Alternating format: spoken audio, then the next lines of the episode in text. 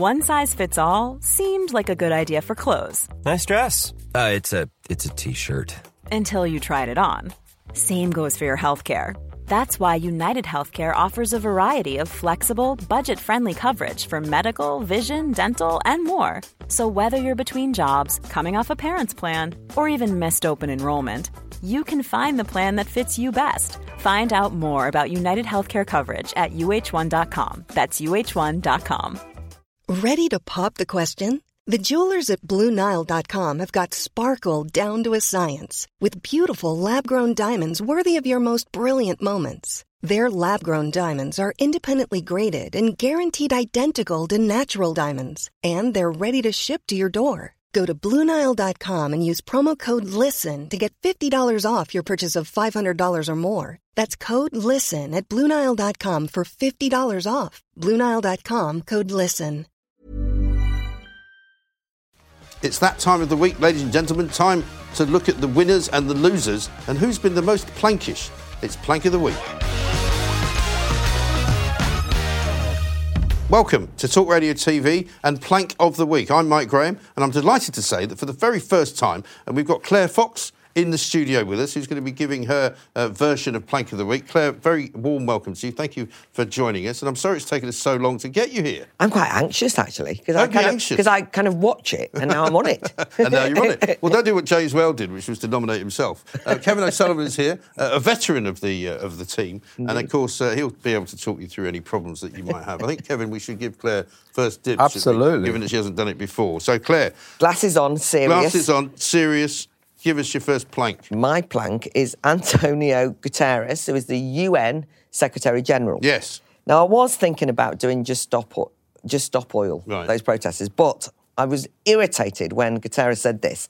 Climate activists are sometimes depicted as dangerous radicals, but the truly dangerous radicals are the countries that are increasing their production of fossil fuels. Oh, for God's sake. Now, we are in the middle of a serious emergency when it comes to not the climate, but energy. Yes. We've got enough of it.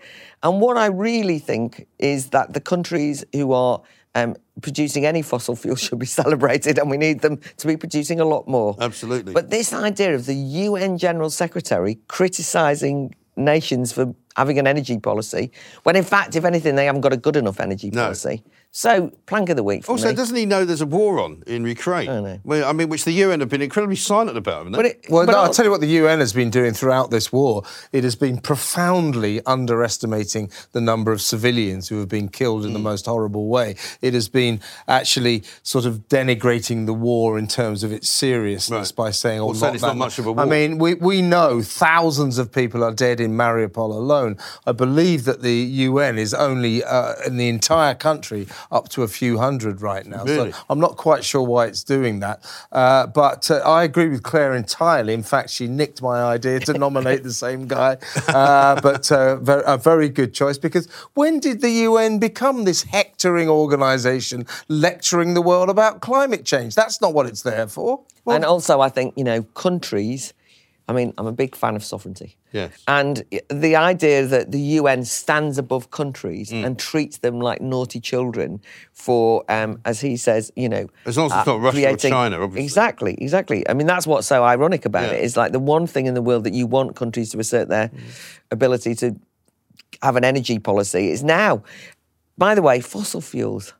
Can I just say they're the opposite plank of the week? Hmm. I, it drives me mad that fossil fuels have been treated as though they're an immoral sinner. Yes. And actually, fossil fuels are neutral and actually very necessary. We need to have fossil fuels, but even saying I like fossil fuels because I think they create Yeah. energy is enough to get you cancelled in Well, this you know, day and age. I I mean, let's Don't be get that honest. on a t-shirt. No, I no, often, no. I often tell this story. I often tell this story that I moved into a house in Wiltshire once and discovered that there was a coal bunker that we hadn't known was there before. Found this coal Takes bunker full back. of coal, right? Put coal on the fire. I was like, this is brilliant. This is unbelievable. It was so hot and so Yeah. economical. You didn't need more than about half a dozen, you know, lumps of it Yeah. to keep the house really hot mm-hmm. for the entire evening. Well, it's, fantastic. But it's also worth reminding ourselves that when we in Britain, or Boris in particular, starts polishing his halo and saying, look how much we're doing to save the planet. This country produces less than 1% Yeah. of the world's pollution. China, for example, produces 28%. Yes. It's got 1,082 coal fueled power stations. It is currently building at least 300 more, and it is just, it is just a joke, isn't it? instigated a project to explore for more Also- coal. uh, Well, as AMS, hurrah for China on that thing only. Because if you're a developing country and you want to have an industrial policy and you want to drag people out of poverty, I mean, I'm not trying to say this in relation to China because it could be India, Mm. right? You need fossil fuels. Mm. Fossil fuels are the power mm. through which economic growth happens and that's prosperity Yeah. and that's wages and that's the opposite of peasant economies where you're dragging around in mm. dirt and poverty Well, this is the thing. In rest India, people now want air conditioning machines, and they now want cars, and they now want fridges. I mean, it's outrageous, really, isn't it? What shocking? gave them the idea that this was a good idea? But these climate nutters, right? What they say is, no, well, don't worry about that. We'll just give you a load of money. Um, you won't have to use fossil fuels, but we'll actually pay you not to use fossil fuels. Like we're supposed to be subsidising their country. Give over. And also, who thought it was a great idea in Europe to stop using their own fossil fuels and buy it all from Russia? Basically, the Germans. Well done, guys. but Top uh, idea you that know, was. Why, why does China have this policy? Why does India have a policy? Russia, Brazil, Yeah. even Australia, by the way. Why do They they, like a bit of coal. concentrate on fossil fuels? Because it provides very cheap energy for the people. And we in this country are now finding out what it means when you abrogate fossil fuels, when you say, no, no, no, no coal, don't get anywhere near us. It costs you a fortune. And uh, the people can't afford it here, they can't afford it in China, they can't afford it around the world. We, you're right, Claire, we've got to uh, recalibrate our attitude to fossil fuels and start seeing them as an asset, not the kind of devil's work. Yeah, absolutely right. I mean, I had to laugh this week where a, a, a broadcaster whose name I shall not mention because he's from another place. Uh, so I've started using this. The other Like, place. The other place. Right? It's another place. Um, he has an electric Audi, right? Drove it from Beverley in Yorkshire Oh, down that, to yeah. Tunbridge, right? Took him, I think, 11 hours because every time he stopped to, to refill the, the, the charge, there was somebody else at the thing. So he had to wait like a couple of hours. And that's the trouble. You can't, and uh, Sky did this as well. They drove from London to Glasgow and tried to do it in electric car. It took 15 hours. Yeah. Because you pull into a place, there's three um, electricity um, power outlets. Two of them don't work. One of them's got somebody there. You've got to sit there. None of us are opposed to innovation. I'm into all sorts of energy sources Yeah. being looked at. But the idea that cheaper. we close down certain energy Yeah. sources on the basis that they're immoral Mm. With this sort of threat that if you go down this route, we're going to destroy the planet. What we're doing is we're destroying the living standards and the, Mm. the and the and the wealth that you need to be innovative. That's what's so ironic. I mean, if you're going to have innovation and change in relation to new energy sources, you need to have a thriving economic Yeah. base. Yeah. But of course, we're cowardly because we outsource it. You know, as long as we're not doing that Yeah, yeah, dirty that's old fine. coal, That's you know, all uh. Yeah, uh, but what about the, the, you know, for example, you're right. Our, our energy policy is based around slogans and words. Yeah.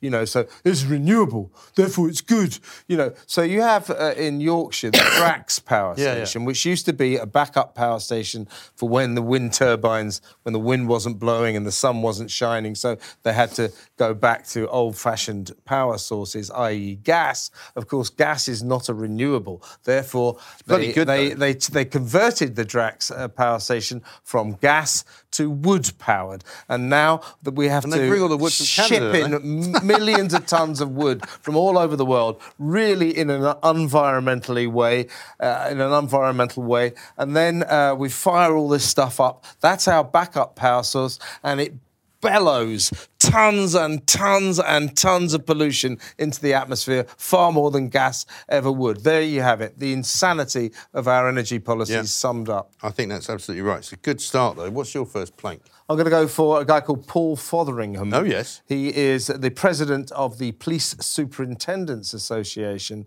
Uh, he's just taken over this job and he's come up with a great idea. He's uh, decided that uh, since every other public sector worker seems to work from home, so the police should work from home.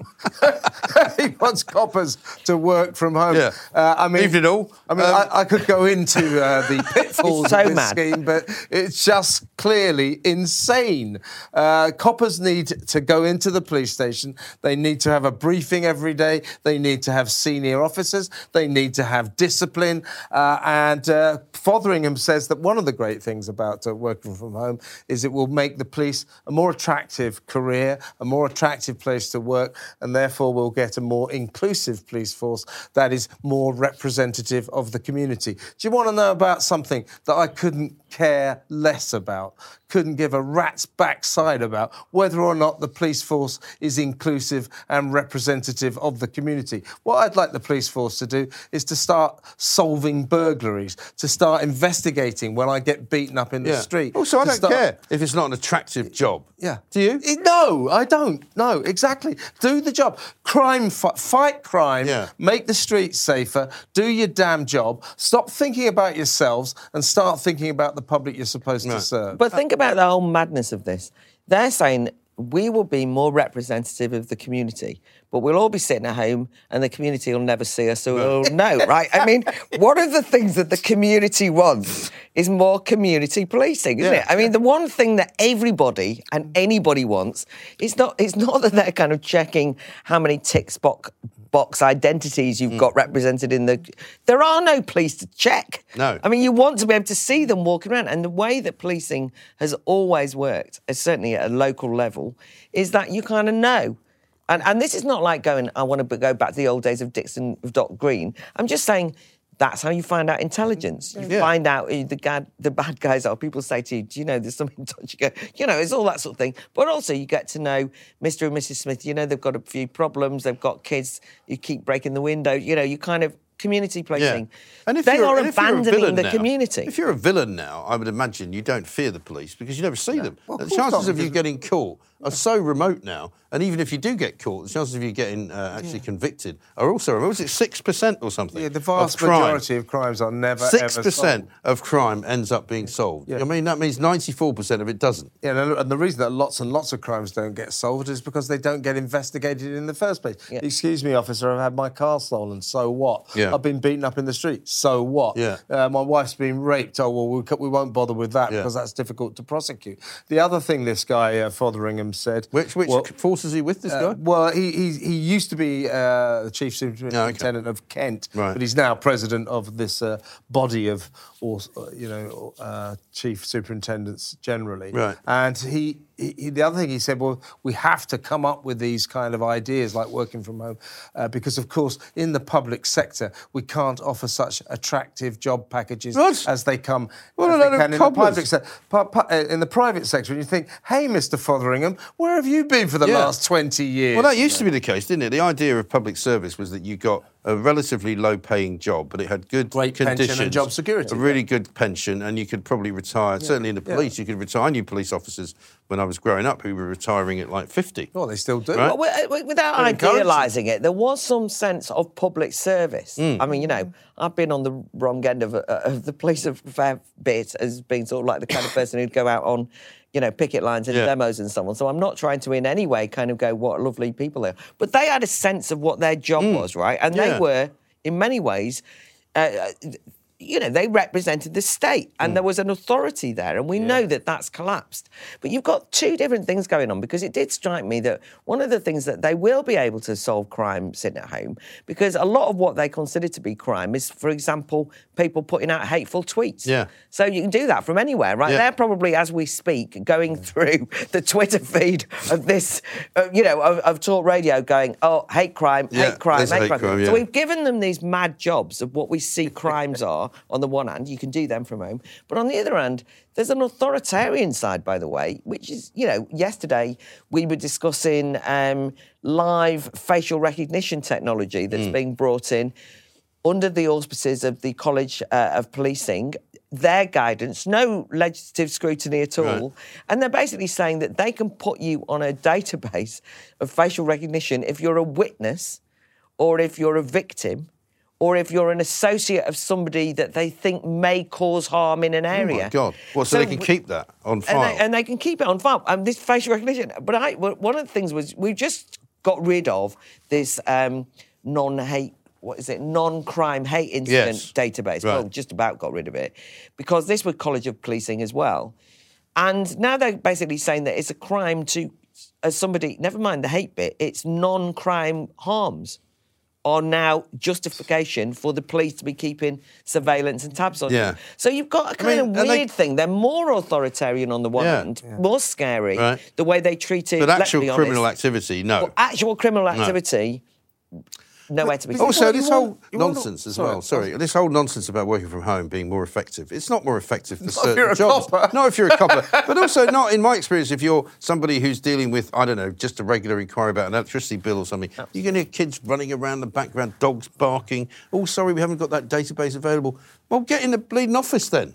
I know working from home is a is a scourge, Hmm. uh, and co- you know it's, it's extraordinary what, what Claire was just saying. If you think about it, you know we have a whole generation of coppers who don't even raise an eyebrow that they're sitting there recording uh, uh, incidents that have the word non-crime Yes. in them. Well, if it's a non-crime, what on earth are the police involved for? It's unbelievable. Yeah. Yeah. Yeah. I mean, they might as well start looking at, uh, into people's kitchens and saying, "Well, you're making that the wrong way." How many well, it's ti- gonna how many you. Well, I mean, I'm You know. sorry, but we're getting there, right? We're getting there. I know. I mean, they are they are overly intrusive Hmm. into the policing of everyday life in a kind of micromanaging way. Hmm. Yeah. But the job of crime busting, you know, or solving the odd crime, as you say. But I, I, the other thing that I noticed, I mean, I.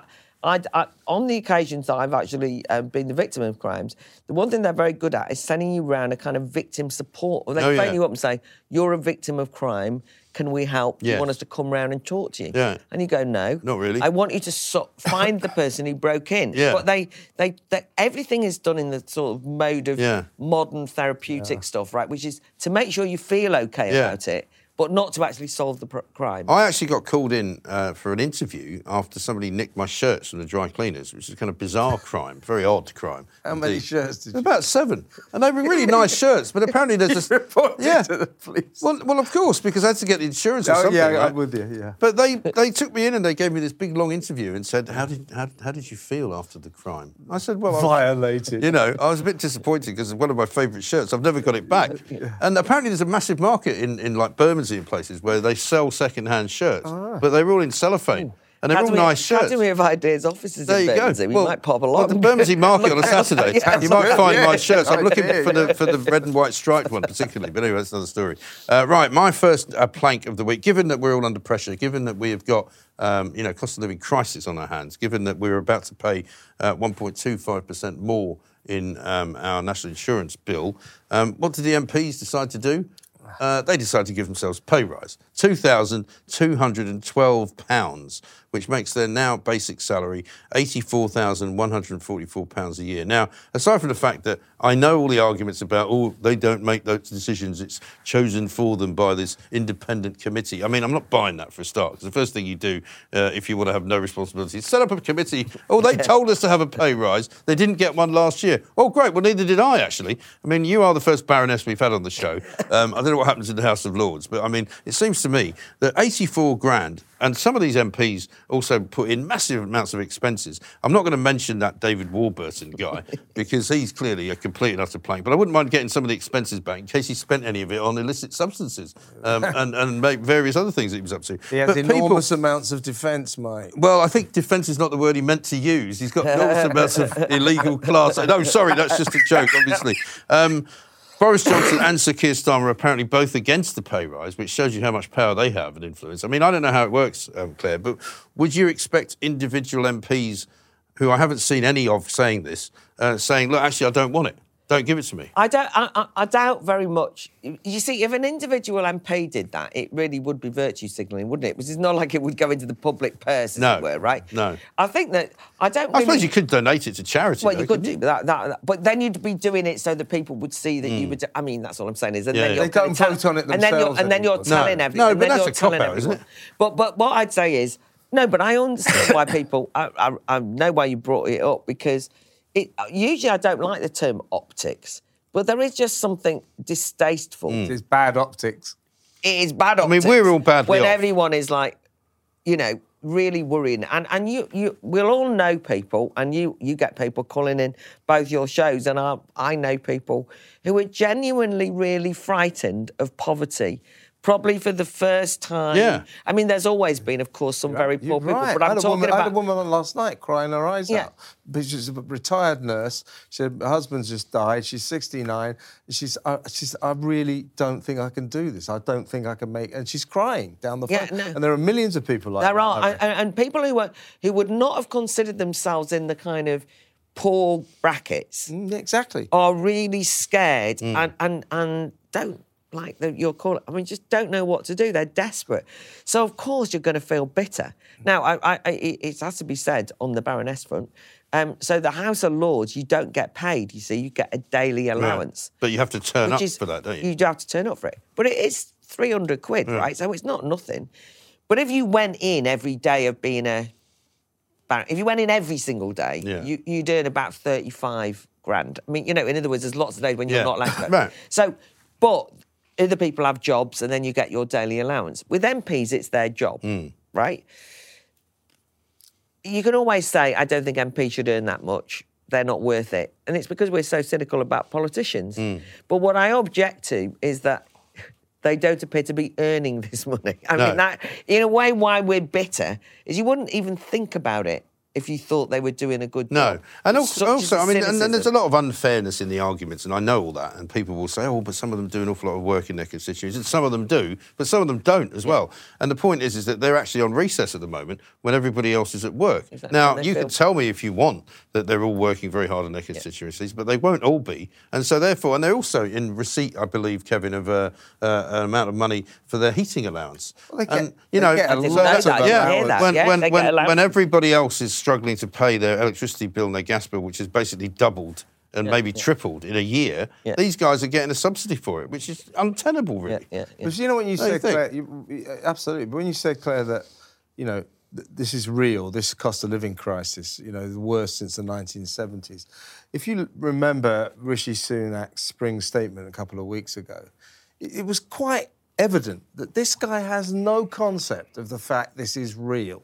He thought it Yeah. was a, a- an opportunity for him to do a showbizy, dazzling speech. Not one pence, not two Mm. I know. pence, but five pence. You know, it's like, what is this? Like, kind of the X Factor or something. That was a crap, And I think wasn't there- it? I think. I that- thought it's, at least if he'd ended up with 50 pence or something, yeah. but he ended up with five. Yeah, Yeah. but but but with that, and I think Boris and I think half the cabinet, I think they really don't No. understand that millions of people are staring into the abyss here. Yeah, Yeah, yeah. totally. And, it's pe- after lockdowns, you see. Yeah. I mean, first of all, partly created by lockdowns, not totally, but partly created by the cost of what decisions were made by those people Mm. about how closing down the economy for two years is not good for the economy, generally speaking. Right? I mean, no productive activity Not went on, economy right? I is mean, not good it's for the not good. So, and then they sort of come back, and obviously we know there are other factors, but then part of the other factors is they haven't got an energy policy, right? So then we discover that that's a problem. So all of these things mean that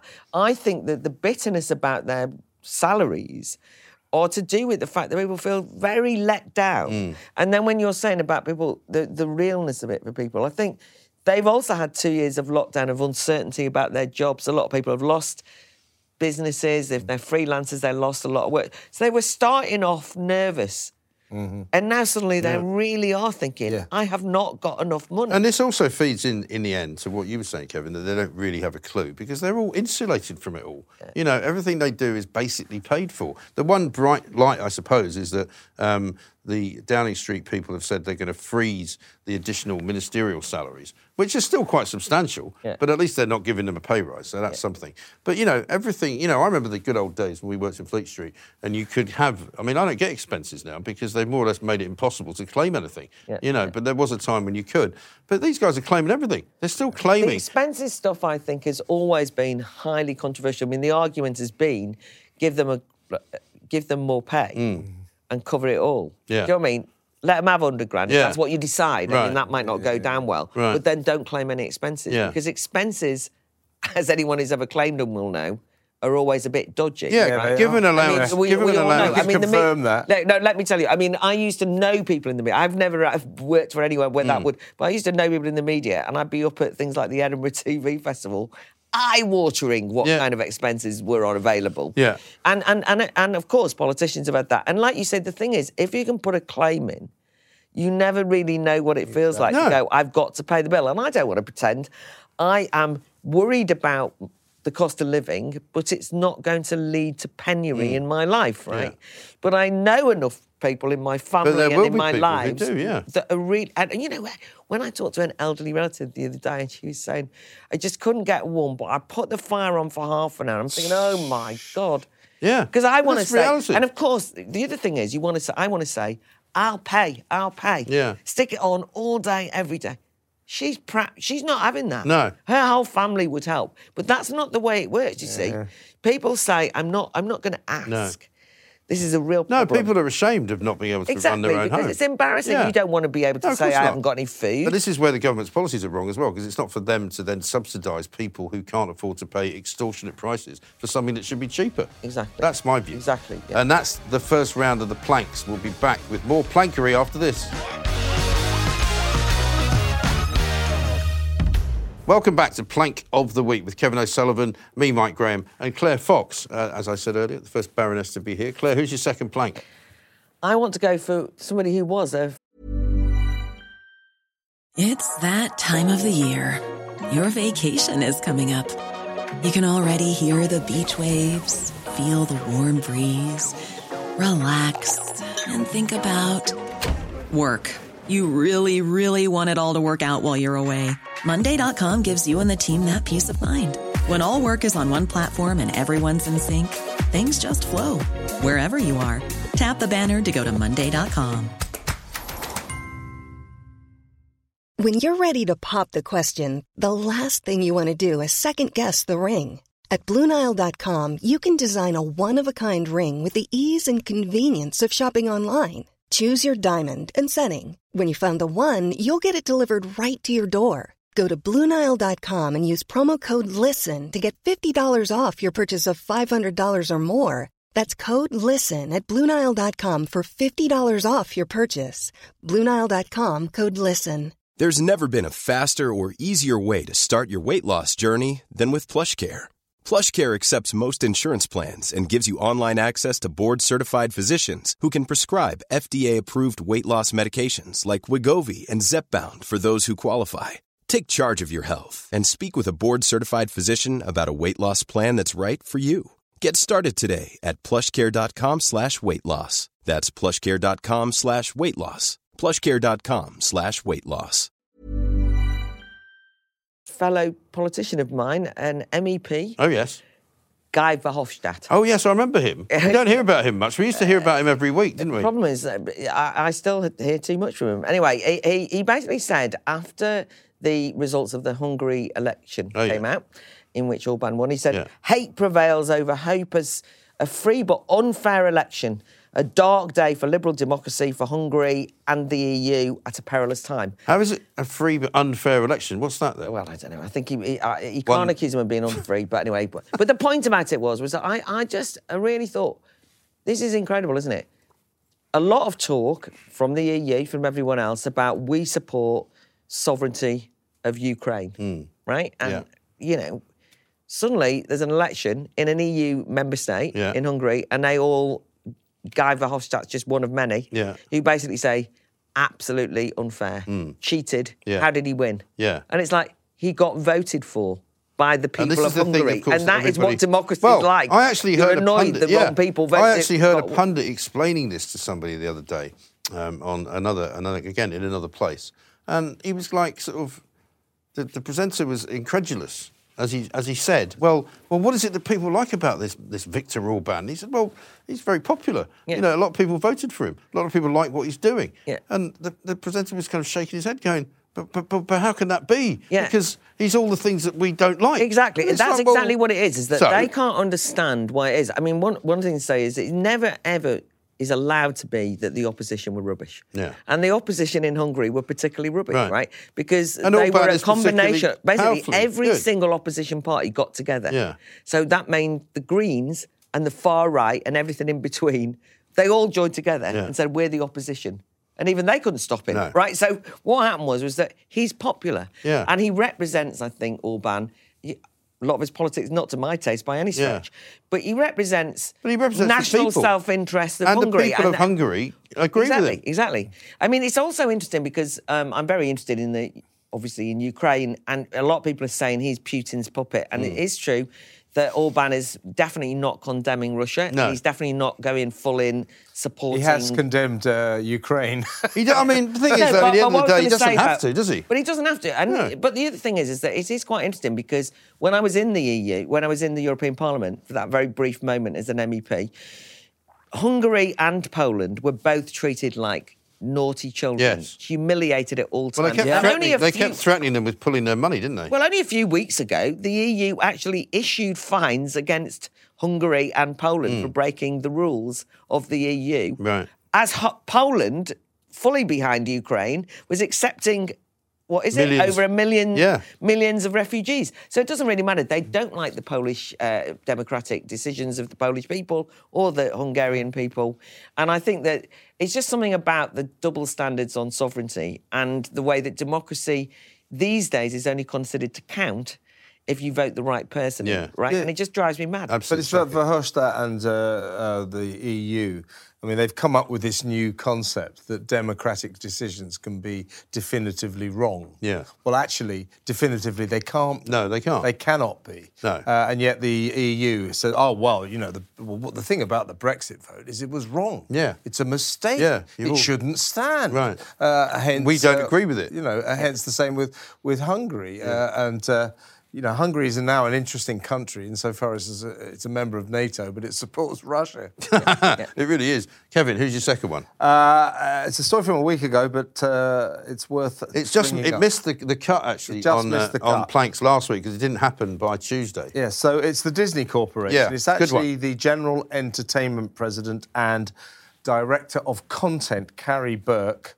Uh, who name. has announced? who has announced that Burke of the week, by- not blank. by- Doesn't- doesn't, Burke uh, by doesn't- name doesn't translate to American. She has announced that I've got to get these letters right. so That from now on, uh, at least fifty percent of all Disney fictional characters will be LGBTQIA.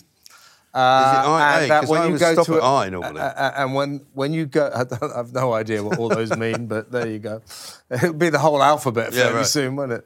Um, and when you go to one of the Disney theme parks, uh, Euro Disney or Disney World or Disneyland, uh, instead of being greeted as uh, ladies, gentlemen, boys, and girls, you will now be greeted as uh, dreamers and friends. Oh, my Because God. it's gender non-specific. You know, I didn't think of this until now, but what are they going to call the Magic Kingdom? Well, Because that's got sort of male connotations, doesn't it? King? the magic non-personage dum. uh, but uh, it, it, it's not much of a Disney. If they tale. carry on like this, the, the thing that you know, I mean, it's a private company. They're able to do whatever they want. But trust me, they're making a mistake. They will discover that if you go broke, you're if you go woke, you'll go broke. And the, the thing about the, their LGBTQI proposition, or 50% of characters will be LGBTQI, uh, all from ethnic minorities. That is not representative of real life. No, it isn't. So when the when the punters, when the public watch their f- movies, they will not relate to them. They'll go, "Hang on, I, I don't recognise this," and they won't like them. And Disney won't make any money, and they will discover all of these executives at what used to be the happiest company on earth uh, that uh, while they were busy polishing their own halos, virtue signalling their wonderfulness to the world, uh, the consumers stop being interested in their products. Also, I'm not really worried about whether Little Mermaid is, you know, LBGTQI or A. Are you? No, but the thing that is contradictory, even even actually, in what you Kevin said was she says this is in order to represent the real world. Yeah. I think you're Disney. Right. There is no such thing as a mermaid. what are Exactly you talking about? I mean, it's like it makes. Yeah, I mean, that's a very like, what good are they? I mean, Mickey Mouse or whatever. All I'm saying is that mice don't wear dresses and don't speak. I mean, like it's like a, Yep. it's a it's an imaginative world, and and one of the things that's been fantastic about Disney over the years is that for children and young people, well, and occasionally adults, you kind of watch these things and you're transported away into a world of make believe and wonder. And actually, this absolute imposition of an ideology in, into this is so destructive because now you're going to have box ticking mm. because you can't just be a writer No. and just say, look, I've, I've thought of a thing where I'm going to write a story about a flying elephant, right? Mm. You know, with big, I mean, like, I mean, it's a mad idea, isn't it? Mm. But it, then it works because it's Dumbo and all the rest, and it. But now they'll be saying yes, but what's the gender acquisition? You know, and it, are, are we making It's sure mad. It's anything totally you do mad. like that will destroy artistic creativity in a big way? You've got to feel sorry for sort of children who haven't been born yet because they're going to be watching this rubbish and going, what, what's this all about? What's- Yeah, well, uh, D- D- Disney. I mean, the, the brilliant slogan used to be, uh, you know, it was the company that produced films and theme parks for children of all ages. Yeah. very clever. Yeah. uh, and Disney uh, was the cleverest uh, entertainment corporation Mm. the world had ever seen. It worked out formulas, a formula for entertainment that not only worked in California and New York, it also worked in Britain, it worked in France, Yeah. it worked in China, it worked all over the world. They understood the universal principles that unite humanity. Now uh, they are abrogating that, they're moving away from that, and they're busy, as I say, polishing their own halos, saying, oh, there's going to be 50% LGBTQI. Well, you know, that isn't what the world's No. like. And if people do not recognize reality, at least a semblance of reality in these products, they will not buy them. No. And uh, if Disney's not careful, it's going to go broke. Yeah, I thought, know. I, I, I thought when I listened to her, she was joyless, condescending, Yeah. and talk about in a bubble. Oh, yeah. She said, "Oh, I've talked Well- to people, and this will make them all." Yeah, feel-" she and talked she to all said the it in a way. I thought uh, if you, I thought it was table. satire. Yeah. you know, like when No, you 'cause I only watch talked- something She's got and a, I by the way, she's got a trans daughter and Yeah, a, right. uh, a non-binary. Yeah. daughter. Yeah, and, and And I she lives and in I California, Think right? we're- we're- it's Funnily also enough. the case that those poor kids, no disrespect to their wonderful mother, but you do think that's not surprising, Yeah. really, is it? It's really is not. No, because what you would do is you would, in order to conform almost to your mother's expectation Yeah. of what an Yeah. interesting person is, you couldn't just go, Yeah. no. No. Actually, I'm just your daughter. Yeah, exactly. Do you know what I mean? Yeah, I mean, exactly it'd be right. too boring. You Do you wouldn't mind? Can we Karey just go Burton's watch a very film? keen on, on bringing up her non-binary Yeah. and trans daughter. Of course she is. You know, because it fits into her image of herself. Yeah. Exactly. So, it, you know, as I say, the, uh, too many, co- or loads and loads of companies are doing this now. Uh, Absolutely. They're just uh, focusing on themselves, uh, on their own And it's just a message, wonderfulness, their own virtue, and they and they don't care about the consumers. They're almost contemptuous Yeah. of the consumers. That way, uh, broke madness lies. It does indeed. Uh, speaking of broke madness, the other way to break your company is to not be very good at what you do. British Airways, for me, second uh, plank, because they've been cancelling flights right, left, and centre. And this is now something that the travel industry is doing. Uh, and I'm singling British Airways out partly because they've got now such a history of being useless. I mean, it was only a week or two ago where their entire IT system fell over again. So nobody could get on a plane. And people were turning up with their boarding passes and they were going, oh, sorry, we can't actually process your luggage. We can't actually get you to where you want to go. And they're now saying, oh, well, the thing is, you know, the travel industry's been on its knees for two years. Now it's really busy. We can't cope. Well, it's like, well, why can't you cope? It's what you do. But it's also so frustrating because I remember throughout the kind of lockdown periods, I, I, I constantly probably did it on, on, on either of your shows at, at some point, defending the travel industry, Yeah. defending the airlines, saying this is terrible, they're going to be destroyed by this. They want to get back to work. I Yeah. kept saying, Yeah. stop bringing in all these travel restrictions. And then there's no travel restrictions, and they go, but you can't fly anywhere. No, right? because We- all we the planes cope." are in the wrong place and we It's haven't got enough pilots. It's, it, it is an indication, though, of what lockdown did. It's almost like people forgot how to do their job. Yeah, I think It's like sort of like they basically forgot. It's like, well, you're an airline. You're meant to cope with this, right? I don't. I mean- and you're too busy. Well, their this latest, is a good thing. I you mean, could have planned yeah, for their this. latest right? excuse is, well, it's, it's very busy because it's Easter holidays. You're a travel, co- you're an airline. What the hell do you think people But want? it's like they imagine that you can because people were so disappointed and, and you know constantly booking holidays that got cancelled because Yeah. the government had changed the rules or some other government had changed the rules. Hmm. It's almost like the airlines think that it is acceptable that you go to an airport to go on your holidays and they go sorry.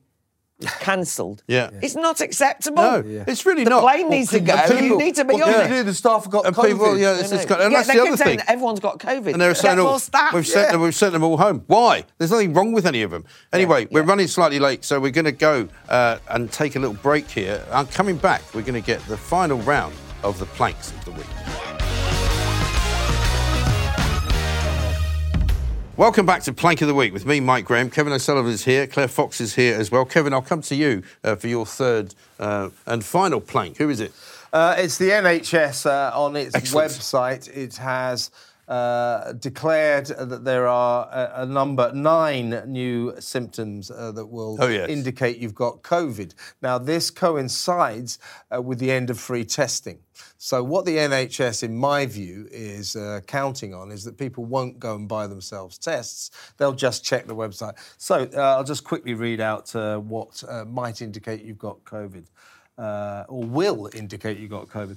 High temperature or shivering, a new continuous cough, a loss or, or change in taste or smell, shortness of breath, feeling tired or exhausted, an aching body, a headache, a sore throat, a blocked or runny nose, loss of appetite, diarrhea, feeling sick or being sick. In other words, just Everything. about every minor Everything. ailment you ever get. So people will not buy tests because uh, they're used to getting free ones. So they will diagnose, they'll self-diagnose, and you know this is this this actually could be a hangover or something like It's that. great for couldn't it? train drivers, You have t- had know. nine pints the night before, and you Yeah. wake up in the morning, and you look at this list. Oh, I got COVID. Yeah. No, you haven't. You got a hangover. The thing is, the worst thing they're saying is, and if you have these symptoms, you shouldn't go to work. Exactly. So it basically gives the green light to guess what? People BA who don't not want to go to running work. flights, right? Yeah, I mean, you know, exactly I mean, right. But that's the problem. There will be a productivity crisis that is deeper than anything we face at the very time when we're in the middle of um, recessionary trends. Mm. Yeah. Because you're basically saying to everybody who works, you don't need to go into work. You've now got an ample excuse. I mean, it's, it's obviously the case that every single one of those symptoms, you know, I mean, you know, I basically I've had COVID for the last year. Yeah. Because I have at various times had those symptoms, Aching right? body. That means It- I've got it on a exactly. 24/7 Yeah. So I, basis. I, I think it's, but I think it's so horrible because we are create socialising young people into saying, feel ill, don't move. Yeah. Right? We used Just to take- say, just take the rest you know, of the you week feel off. ill, The perpetuation. get up, Yeah. Shake yourself down. I mean, you know, you only took time off. It's the If you were really Yeah. poorly. I know. It's a perpetuation of uh, COVID neurosis. It is. which is. a massive Exactly. problem here, Exactly. and I think the NHS wants this to carry on. As you uh, said on your show this morning, Mike, Hampshire NHS is now uh, actively and openly pursuing the impossible dream of uh, zero. Zero COVID. You know, it's not going to happen, and uh, this is a pernicious thing to do. We're discovering now that all we needed to do two years ago was to actually say, if you get COVID, hard luck. Uh, that's Yeah, the way it just goes. carry uh, on. Carry on. crack Exactly on. right. And Claire. that's what we're doing now. Claire, your final plank, The blob at number 10. the blob. bit How is faceless, the Prime but, we all, Minister? but, but, but we all know who we mean, and the Prime Minister is definitely part of it. So the government, in their wisdom, decided that they would introduce a conversion therapy bill. It was pointed out to them by anybody that would listen that actually there is not examples of up and down the country people being converted away from being gay or lesbian, that this would be used undoubtedly to attack and criminalise therapists who, for example, are working with gender dysphoric kids or young people and basically saying, consider that maybe Yeah. you don't want to change your uh, gender and so on and so forth. They looked at the bill. They very sensibly got all the information together. They said, we don't need a law for this. We should drop it. They even, then we get the leaks which say, when we drop it, there'll be a massive backlash, but we've got to hold our nerve. We are not doing anything wrong. Anyway, that got leaked. Within 10 minutes, number 10 said, Amazing. Oh, oh, uh, uh, we've changed our mind. We're bringing back the conversion therapy Yeah. bill uh, because lots of people in the trans community are up in arms and outraged and demanding that we bring it back. So they literally was like, I watched it happen I know. in real Absolutely time. hopeless. And then they said, but we'll bring it back, but we won't have trans in it, and that'll solve the problem, right? Yeah. So they've managed to alienate everyone. Right. And I, I would Well just like to, well I would like to say as well that included in this conversion therapy bill, which doesn't include trans, um, it, which now makes it look like they are being bigoted, Yeah. by the way. Yeah, Yeah. They're implying that there is a problem of all around the country people trying to stop people being I know. lesbian and gay. It's absolutely bonkers. Occasionally, occasionally people who are gay say, I don't want to be gay because I'm a Christian. Yeah. And I mean, yeah, it's a bit bonkers to me. And they go to a prayer group. Yeah. Those people can now be done. So even though I'm an atheist, in defence of religious freedom, I don't, still don't Yeah. want this It's madness. conversion. Absolute bill. madness. I've got to stop because we're really running out of time. My final one is Mayor Eric Adams of New York. Uh, I thought when Bill de Blasio left, it might return to some kind of normality. But this guy's insisting that kindergarten children under the age of five must continue to wear masks when they go to, to their little schools. But that's the end of the three rounds of Plankery. We're going to come back and tell you who has won Plank of the Week. We've been so busy talking that we've almost run out of time, so we're going to have to do this a little bit quicker than we normally would. Claire, tell us who your favourite plank is of your own.